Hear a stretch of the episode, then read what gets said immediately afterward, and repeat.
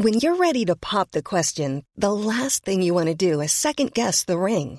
At Bluenile.com, you can design a one of a kind ring with the ease and convenience of shopping online. Choose your diamond and setting. When you find the one, you'll get it delivered right to your door. Go to Bluenile.com and use promo code LISTEN to get $50 off your purchase of $500 or more. That's code LISTEN at Bluenile.com for $50 off your purchase. Bluenile.com code LISTEN. Hiring for your small business? If you're not looking for professionals on LinkedIn, you're looking in the wrong place. That's like looking for your car keys in a fish tank. LinkedIn helps you hire professionals you can't find anywhere else, even those who aren't actively searching for a new job but might be open to the perfect role. In a given month, over 70% of LinkedIn users don't even visit other leading job sites. So start looking in the right place. With LinkedIn, you can hire professionals like a professional. Post your free job on linkedin.com slash people today. Hey, it's Ryan Reynolds, and I'm here with Keith, co-star of my upcoming film, If, only in theaters May 17th. Do you want to tell people the big news? All right, I'll do it. Sign up now and you'll get unlimited for $15 a month in six months of Paramount Plus Essential Plan on us. Mintmobile.com slash switch. Upfront payment of $45 equivalent to $15 per month. Unlimited over 40 gigabytes per month. Face lower speeds. Videos at 480p. Active Mint customers by 531.24 get six months of Paramount Plus Essential Plan. Auto renews after six months. Offer ends May 31st, 2024. Separate Paramount Plus registration required. Terms and conditions apply if rated PG.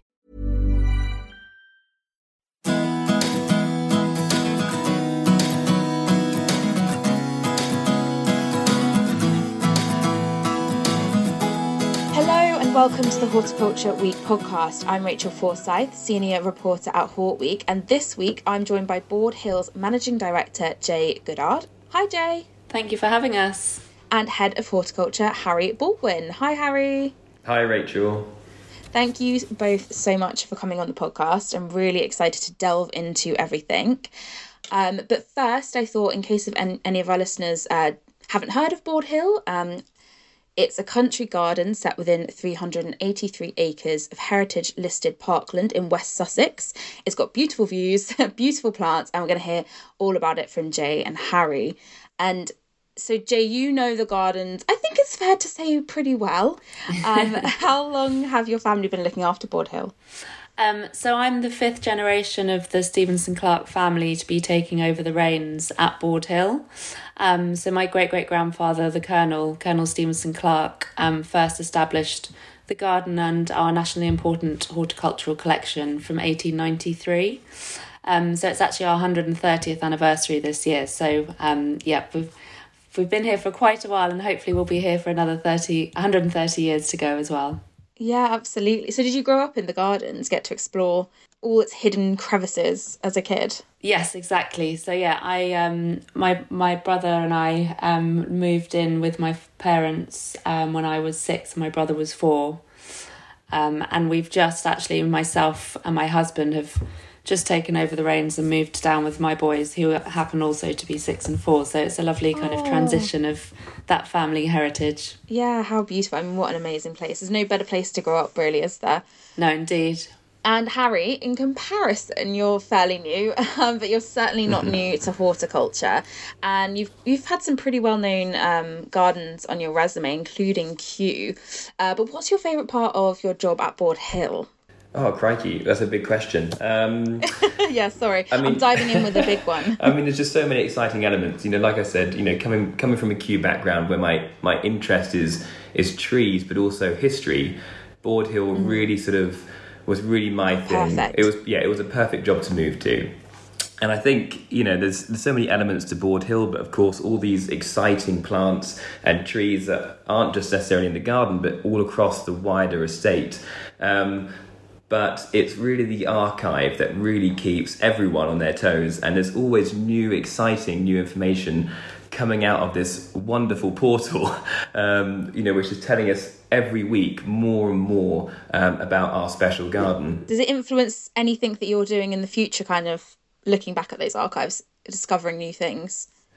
I mean, yeah, absolutely. I mean, so I mean, I would probably say that I must probably just say that you know this is a really exciting archive. We've got about seventy-five thousand artifacts, which details things like um, just drawings, photos, um, even letters from the very plant hunters in the Victorian era yeah. writing to the colonel from the depths of China, attaching seed packets. Um, so you've got this really nice, interesting link between the archive uh, and the living plant collection. So you've got this wonderful narrative when you walk around uh, walk around the garden. Mm. So every every now and again, we're finding you know new old garden diaries which are detailing plant names some of which these plants no longer are sadly with us, but there are plants still hidden away in those crevices, waiting to be found, which of course then informs us about propagation and then sharing that material with other important gardens uh, around the country. Yeah, of course. Oh, how exciting. And we're going to delve into kind of some of the heritage collections that you can find in the garden a little bit later. But I thought I would start off with quite an exciting visit you had recently. Um, Adam Frost came, right, to come and film BBC Gardener's World. So, what is it that they took a specific interest in? So I think Adam really wanted to find out, you know, what's really unique uh, about Borde Hill, what separates that from so many other gardens, um, and what I really wanted to get across was, for me, what makes it exciting is the fact it has been within the family for the last 130 years. So we've got this this long-standing sort of stability and direction which is going forward, um, which just means that things are keeping to, to our ethos, if you like. Um, so that's that's really exciting. But then underneath all of that, we've got all our champion trees. We've got in excess of 70 champion trees, the largest of their kind in the British Isles. Um, we've also got you know a large number of historic trees and shrubs as well, collected from those plant hunters from many, many years ago, um, many of which are actually threatened now in the wild. Um, but there's also another side of the of the whole thing is the fact that Borde Hill is well known, or certainly was well known, for breeding uh, so many different plants, um, probably between the 1920s and the 1950s. And some of these are still very, very, um, well, I guess they're still famous today. They're still in the nurseries and, and internationally known um, even today, which is kind of exciting.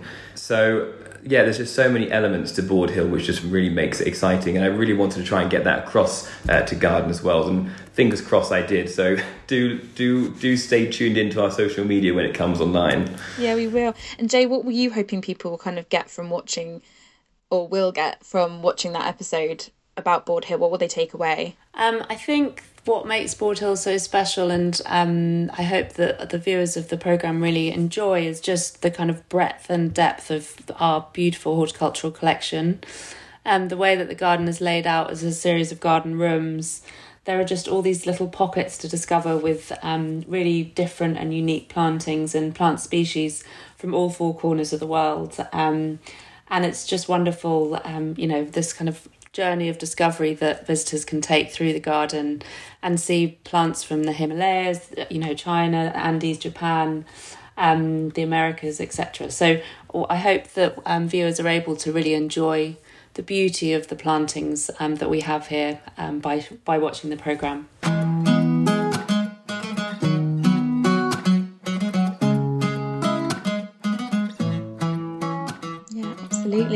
And you also were visited by BBC Radio 4's Gardener's Question Time. So it's been a busy time of year for you guys.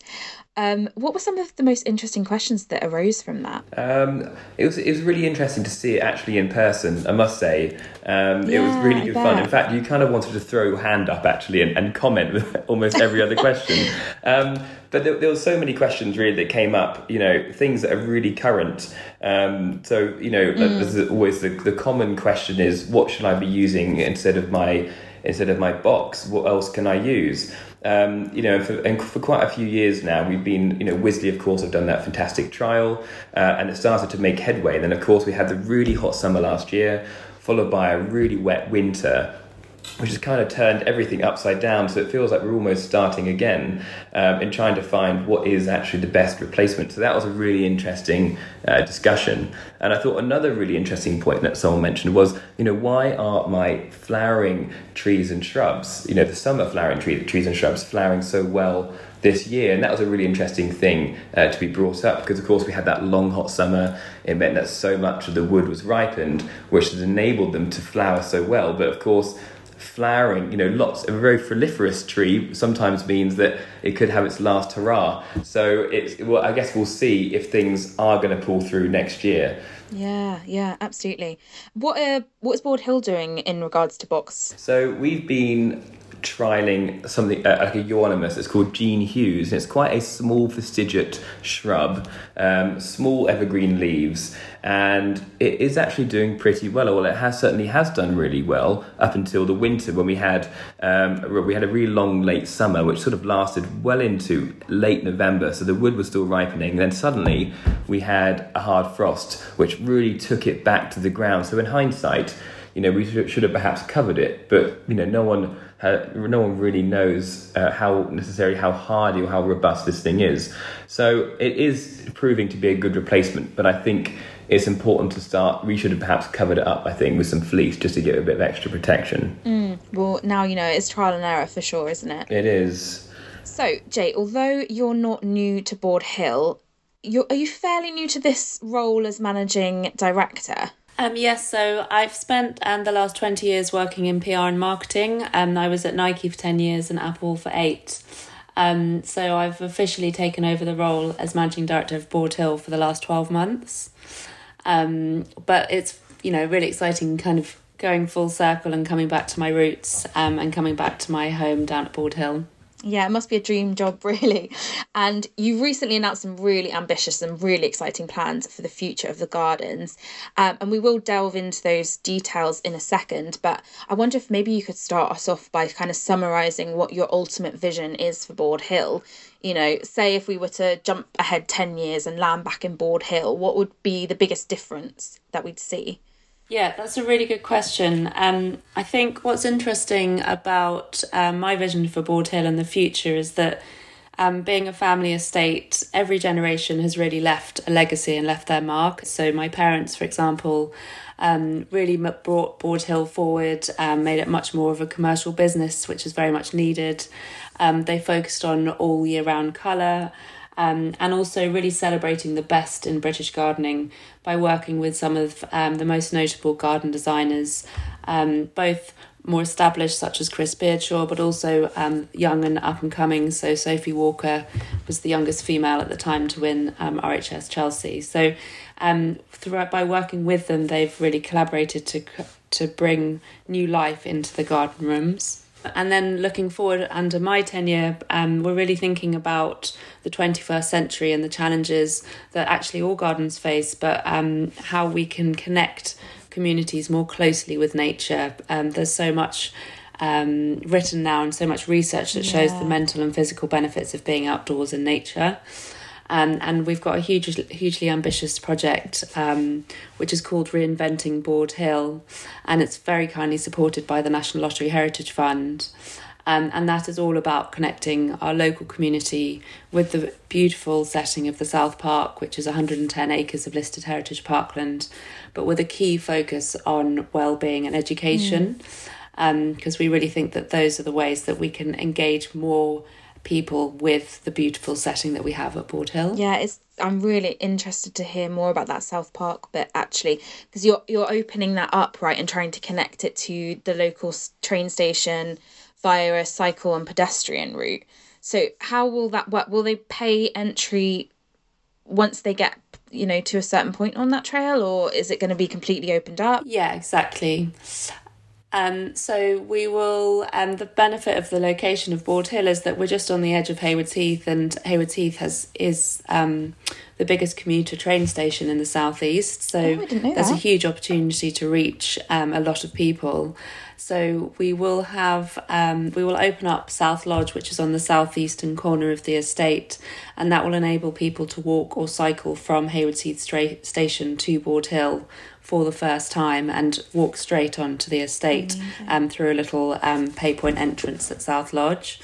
Um, so it will make Borde Hill one of the few Sussex gardens that will be accessible via green transport in terms of um, foot or bicycle. So we're really excited about um, unlocking the South Park for the 38,000 people in Haywards Heath, but actually people across the southeast and, and further afield. Yeah, it is really exciting. Is there anything that you need to do to the landscape to prepare for this change? So we've been working um, very diligently in terms with our design team in terms of the plan to make sure that all of the um, enhancements that we make have as little impact as possible on the heritage listed landscape. Mm. Um, so we're looking to improve existing paths as much as possible. Um, we're, for example, building um, what we're calling our Eco Lodge, which will be our community hub. It'll be a beautiful building and it will actually sit on the water of the lake. Yes, um, that will enable us to minimise the impact on the wider um, heritage listed parkland which surrounds it. Um, so we are thinking, we are being very mindful about um, the listed nature of, of the setting. Yeah. Harry, are there any tree species in particular you're going to keep an extra eye on? Oh crikey, there, there's there's loads in the South Park.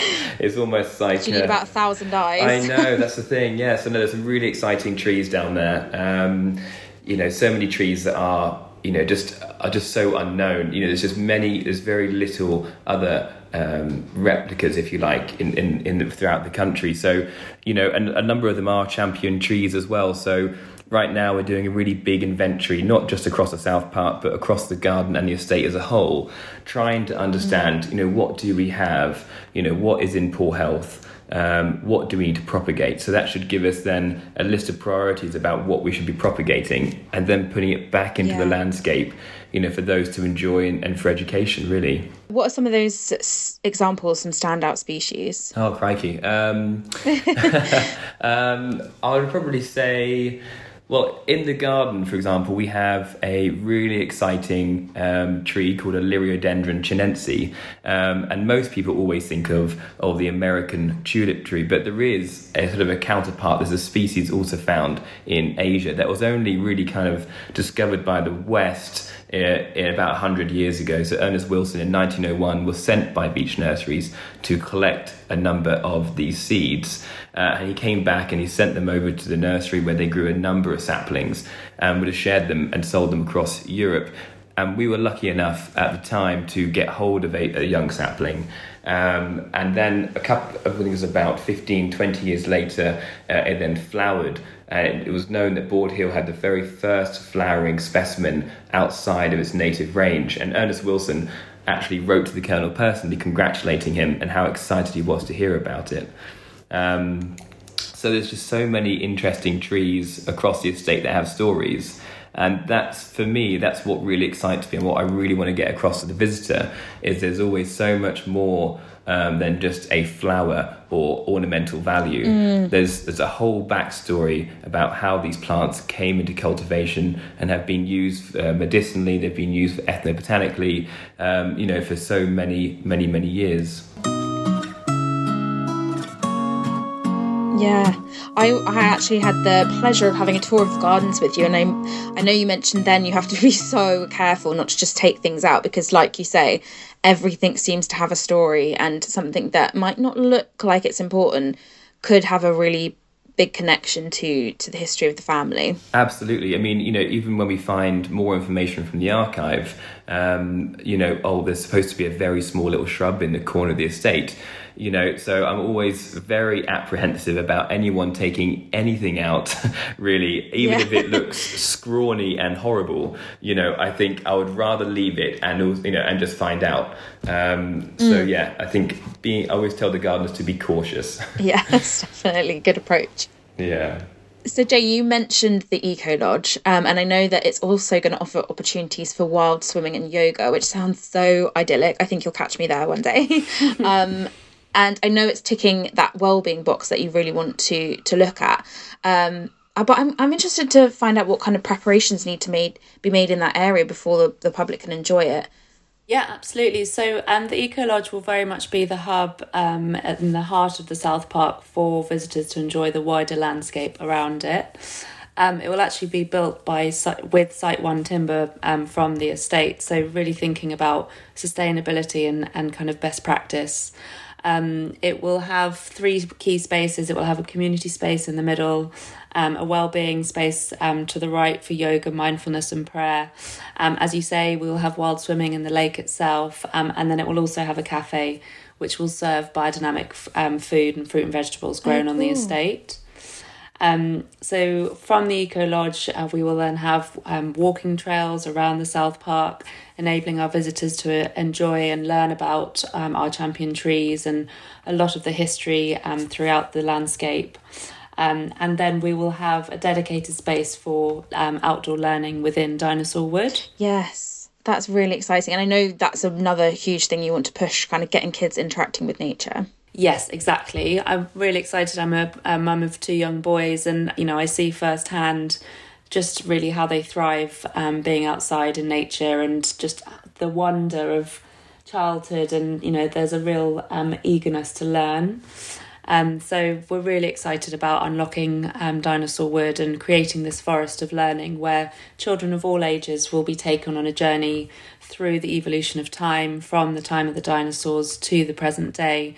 Um, and through outdoor learning and play, we can teach them so much um, about nature, the natural world, um, but also working closely with local schools, groups, and charities. It's been fascinating um, to hear from teachers, for example, you know, science, math, geography, there's so many um, areas of the national curriculum that we can actually facilitate in an outdoor setting rather than be um, in a more traditional classroom setting. So we're really excited about, yeah, Dinosaur Wood being this real hub of, of learning and exploration. Yeah, and I, as well as being great for kind of their mental well-being and their education, I think it's just great for our industry as well. I think a lot of people who've come into this industry came into it because they had that very early interaction with nature um, and and loved it. Yeah, exactly. And I think the more we can educate and uh, kind of hopefully build an appreciation for nature, I think the more people will respect it and care for their natural setting. So, yeah. absolutely, if we can foster future generations that are passionate about our natural world, that's only ever going to be a good thing. Yeah, absolutely.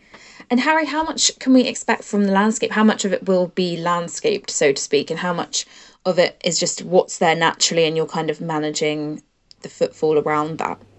Yeah, I mean, obviously we have the Ecolodge, you know, coming online, which will be an infrastructure. But I think the nice thing about the South Park is, in one sense, it kind of won't be changing.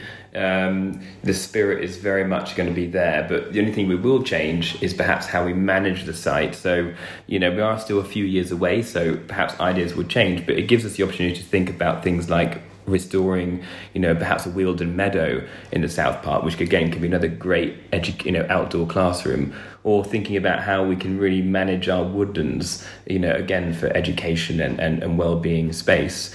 Um, but the South Park just naturally lends itself to being because it has so much soft infrastructure. You know, like Jay said, we have these wonderful native woodlands. And yes, we do have, you know, a couple of, you know, non-native species, but again, that's a great way to talk about, you know, how the world is changing. So, you know, the site as a whole just lends itself perfectly for for the for this sort of reinventing Borde Hill stage. And what better as well, the fact there's actual dinosaur bones, or was, inside dinosaur wood. So really, oh, is was. that where it gets its name from? Yeah, that's right. So in the early 1800s, um, when they were, it's an old, it's all, it was previous no, name was known as Stone Pit because it's a, essentially a small old quarry. And in the early 1800s, mm. they found uh, it's one of the earliest uh, dinosaur bones of the iguanodon, um, which oh. the family have still got today. And Mr. Clark brought out the bones to me, massive, great big thigh bone, put it on the table. You know, so it's got you know it's not just called dinosaur wood for a reason. You know, it actually had dinosaur bones there. So um, you know, it's a great space to start thinking about. You know. Uh, flowering plants, you know, the evolution of that. Yeah. So it's just a really exciting outdoor space. Yes, so much potential. Um, but of course, it's not just about looking ahead. I know the history of the gardens is also incredibly important, as we kind of touched upon at the at the top of the podcast. So, what are some of the standout historical specimens in the garden? I know that's going to be a really, really hard question. Oh, crikey. Um, it's always a difficult one, isn't it? yeah, very difficult. um, I mean, probably the most obvious one for me is uh, I think I must have shown you, Rachael, on our tour is, is the Emmenopterys henryi. Um, yes. And this was first dis- well it was first brought back by Ernest Wilson um, but we've got a George Forrest collection in the garden which was planted in the early 1920s but it was made known by Ernest Wilson as the most beautiful, most proliferous and fragrant tree um, of the Chinese forests. So when that word got around to the West, everyone was very excited to get hold of some seeds and some plants. So when Borde Hill managed to get a small plant into the azalea ring, um, the colonel was really excited to, of course, see this tree thrive and flower. But sadly, um, he died before managing to see it flower.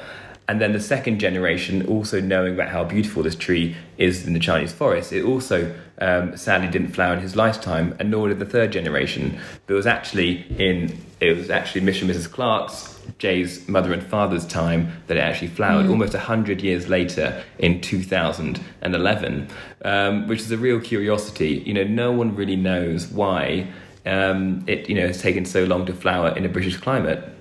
Um, so when it flowered in 2011, we had all the press. We had all the press here. We had the scaffolding, uh, everyone climbing up, and there was actually only one small little flower at the very top of the tree. Um, but it was still a real monumental moment to have that first flower. And then every two to three years, we would then get more and more flowers. And there was a fantastic flush of flower in 2021. Um, so it, it is an interesting tree, and as again, it's another one of those trees that is now sadly threatened um, in its native habitat. So, you know, trees like the Emmenopterys or other trees that are sort of are important found in gardens across the country are you know, sort of genetic banks uh, of, of special information that, you know, many of these trees can't be saved in seed banks like the Wakehurst Millennium Seed Bank. So, you know, growing them in living collections like Borde Hill and other major gardens are incredibly important for saving that information. Yeah, absolutely. Jay, do you have any favourites in the garden? Um, well, I was just going to add to um, Harry's comments around the Emmenopterys henryi, just to say that um, we launched a rebrand at the beginning this season, and it was quite a big challenge to choose one plant or specimen um, from the extensive collection that we have across the garden and the wider estate. Um, and we spent a long time um, thinking about um, what specimen might really embody um, our heritage, but really kind of what can we celebrate for the future. And we did choose the henryi for our new logo um, as a demonstration of celebrating that heritage, but really thinking about how we stay fresh and relevant for the future. So yeah, definitely the henryi would be up there as, as one of our particularly special. But I mean, at Borde Hill, we really do have important collections across so many different, so rhododendrons, camellias, azaleas. Um, magnolias, I think probably the magnolias would I want to be one of my favourite. There are some amazing specimens, and um, there are over 100 um, across the estate. Um, there are three champions in the Garden of Allah, um, two from Japan and one from China, and they are particularly impressive when they're in flower. Yeah, I was going to say that that story about the tree waiting for it to bloom for generations, it kind of speaks to what it means to be a gardener and also to be a custodian of a place like Borde Hill. I suppose you're not necessarily doing these things for you to benefit yourself, but you know, for future generations. So, quite a nice thing to pick to kind of represent you. Yes, exactly. And I think um, the way that we, we approach the garden um, and planning for the future is very much thinking in decades and centuries rather than just in months and Yeah. years, because obviously, you know, that's reflective of, of nature as well. And um, some of the trees standing across the estate have been here for many hundreds of years. So it's important that we continue p- to protect them for, for the future centuries as well. Yeah, definitely. And one of those threats is, of course, the effects of climate change. So, are are there any species you're particularly concerned about considering that? Yeah, I mean, last year was a really interesting one because it, you know, it has given us some insight into perhaps what we should be thinking about. Yeah. But I think at Borde Hill, what really suffered, and it was really sad to see, was was our heritage uh, rhododendron collection. Um, certainly, those that have haven't really got a canopy layer covering them because you know they're a woodland there are woodland species that need to have you know moisture they need to have a good canopy to in order for them to, to thrive uh, and some areas you know we don't sadly have that. Um, so what we're trying to do is think about long term what can we do to, to look after these for the future but what can we do immediately now? Um, so right now you know we're thinking about propagation. Um, we're also considering micropropagation for those that are hard to to propagate vegetatively. Um, but I'm also trying to consider like long term what can we do in these areas uh, in order to conserve the mother plant so in the garden, we're lucky enough to have some really nice, large, very nice canopy oaks. And I've been collecting a number of acorns of good specimens that will hopefully have good traits in their second generation. So I've been sowing a number of these acorns and long, deep root trainers, um, and I'm planning on sort of growing them on for a few years in order to plant them in, you know, in these areas for to, to produce a good canopy layer above these rhododendrons. So that's sort of my plan. Mm. You know, people might think, oh, that's going to take a long time because oaks take a long time to grow, but actually, you know, when they're young and juvenile, it doesn't take long for them to get to 10, 15, 20 feet high. Mm. It's only when they reach, you know, that sort of age when they start to slow down. So I think you know using a native tree is going to be ideal for helping to save our collection um, as well. Really. Yeah, absolutely. You, and you do have to kind of think on your feet, move move with the times, move with the conditions as a gardener. Um, and I I believe you recently changed the way the rose garden is maintained. Is that right? Uh, yeah, that's right. So at Borde Hill, we're sort of very proud to be organic. You know, we don't want mm. to use any agrochemicals or anything like that. So um, obviously, that does come with a price. You know, we have to we have to constantly monitor the roses. You know, for things like black spot and things like that. But there are many cultural practices we can do. You know, in the winter when we start to thin them out and we give them a prune, you know, that's great for airflow, minimizing pests and diseases. Um, but what we've been trying to do, uh, you know, of course, there's other practices like mulching as well, retain the moisture, keeping the weeds down. Um, but you know, the rose garden is generally, you know, any rose garden is a monoculture because you're just growing roses. But what's important yeah. is to then involving other plants, thinking about companion planting, you know, encouraging good beneficial insects like ladybirds, lacewings. Um, so we've got a number of perennial borders surrounding the rose garden in order to keep on top uh, of some of those nasty bugs that we don't want in our roses. Mm. Um, so yeah, we're trying to just be as, as healthy as we possibly can uh, in our rose garden and just across the estate as a whole. Yeah, absolutely. Jay, have you noticed a difference in that rose garden yet? Obviously, the new borders are a big change. Yeah, indeed, and um, the box replacement um, is actually beautiful. It's yeah, I, I actually like the slightly less formal um, feel that the new box replacement mm. has added. Um, but I mean, the rose garden is such a beautiful setting. It's got 750 um, different roses, rose plants within it, and that tranquility that is brought by the partner planting around the formal formality of the roses it creates a really beautiful setting. Um, but I was just going to add to what Harry um, mentioned around the importance of um, organic principles, because um, that is um, very much a thread and a pillar that we continue across the wider estate, um, both in mm. terms of regenerative farming, but also through biodynamics. so we've established a new growers project at Sulgworth Farm, which is an, one of our farms.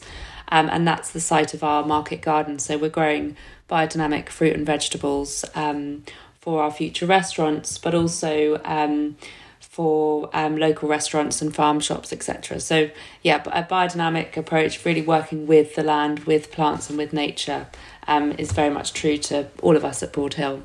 Are there any kind of other changes to the maintenance of the garden that you two both would love to see going forward? It sounds like you're doing a lot of innovative stuff, but is there anything kind of on the list that you'd love to try out?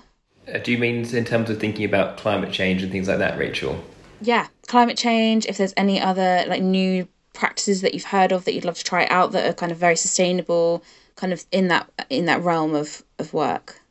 Yeah, I mean, I think we're experimenting really all the time, um, you know, and things are always surprising us. You know, we sort of think, oh, you know, that shouldn't be working that sort of in that sort of in, in that sort of climate, or you know, these strong summers that we're getting now. But you know, things are surprising us. But one thing, you know, like we touched on earlier, we think in decades. So really thinking, you know, what is going to be growing well in 10 years' time, but also thinking about pests and diseases. Mm. You know, we've got, you know, well over a thousand different pests and pathogens that are sadly now in the UK, which are causing havoc amongst our plants and our gardens and our native wildlife. So really being careful about what we choose to plant is so incredibly important now.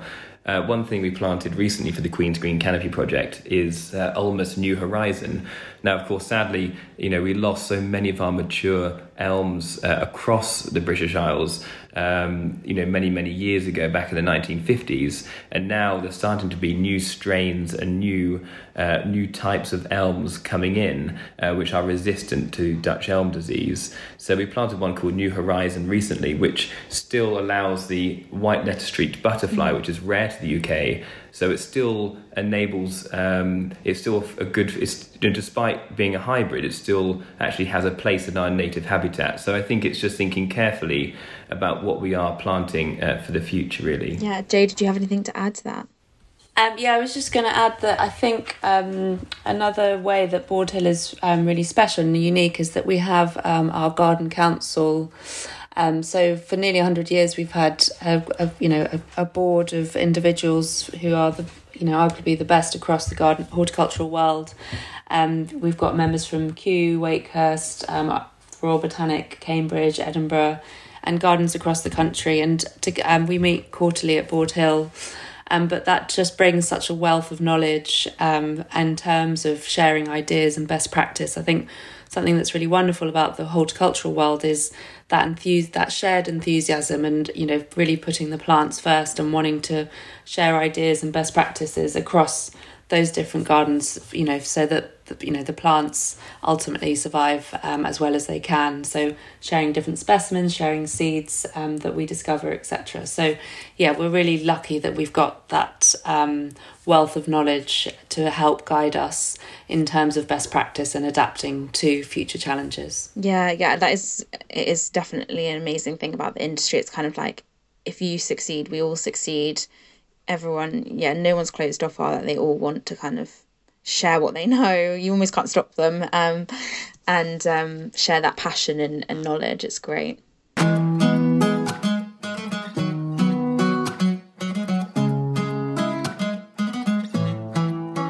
Well, it has been so interesting to touch on on some of the things you guys are doing. We also did an article with you, so if anybody wants to know a bit more, then they can find that on Hort Week.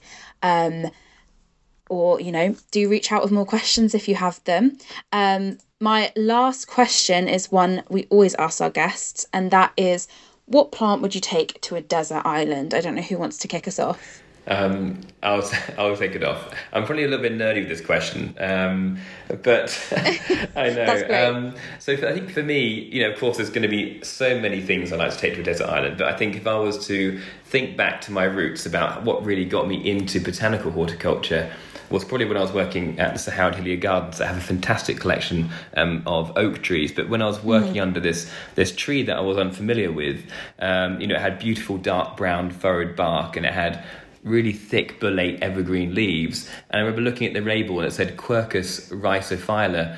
And I remember reading up about it and I didn't realize that there was more than 500 different species of oaks um, across the northern hemisphere. Uh, this particular one came from Mexico, which I had no idea. Um, and it's such a beautiful plant that um, you know people should be planting more of because Mexican oaks are again another great tree to be planting uh, for the future. Um, so I'd probably say Quercus rysophylla would be one of my would have one of my desert island plants. Amazing, amazing choice, Jay. Um, so I'm going to choose the Alfred Colomb rose. Um, I absolutely love roses. I think they are such beautiful plants that really give throughout the season, um, and you know relatively easy to maintain. Um, we've obviously got such a beautiful collection of roses in the rose garden here, but the Alfred Colomb especially um, is meaningful to me. Uh, we actually planted one. Um, my firstborn son is called Alfred, so um, oh, it's a special a special rose to me in terms of our family. But yeah, I just the, it's such a beautiful color, um, and definitely something that would bring me happiness on my desert island. yeah, absolutely. Well, the rose garden is named after you, so I think that's very fitting that you picked that. well, thank you so much for coming on the podcast. I am so excited to see how this all progresses and especially since you guys are kind of on my doorstep so you'll, you'll probably see me trudging through the south park at some point um, in the future thank you so much for having us Rachael we're really excited about um, this next chapter at Borde Hill and um, if any of the listeners would like to find out more um, please do visit our website we're really excited about reinventing Borde Hill, but it is a hugely ambitious project, and we do have a significant amount of um, partner funding to raise. So, any support um, that the listeners can give, we'd be hugely grateful as we enter this next chapter. I'm Rachael Forsyth, and this has been the Horticulture Week podcast. Make sure you never miss one. Subscribe or follow Horticulture Week podcast via Apple Podcasts, Spotify, Google Podcasts, or your preferred podcast platform. If you are interested in producing a podcast with Horticulture Week, email us at hortweek at haymarket.com. Huge thank you again to Jay and Harry, and goodbye for now.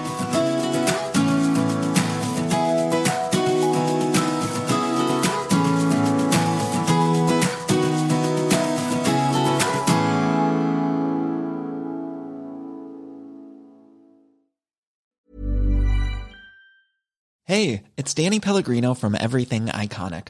Ready to upgrade your style game without blowing your budget? Check out Quince. They've got all the good stuff shirts and polos, activewear, and fine leather goods, all at 50 to 80% less than other high end brands. And the best part? They're all about safe, ethical, and responsible manufacturing. Get that luxury vibe without the luxury price tag.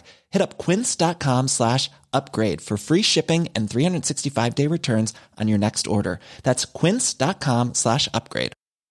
Planning for your next trip?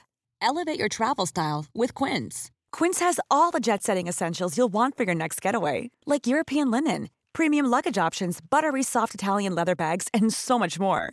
And is all priced at 50 to 80% less than similar brands. Plus, Quince only works with factories that use safe and ethical manufacturing practices. Pack your bags with high-quality essentials you'll be wearing for vacations to come with Quince. Go to quince.com/pack for free shipping and 365-day returns. Imagine the softest sheets you've ever felt. Now imagine them getting even softer over time. That's what you'll feel with Boll and Branch's organic cotton sheets. In a recent customer survey, 96% replied that Boll and Branch sheets get softer with every wash. Start getting your best night's sleep in these sheets that get softer and softer for years to come. Try their sheets with a 30-night guarantee. Plus, get 15% off your first order at bollandbranch.com. Code BUTTERY. Exclusions apply. See site for details.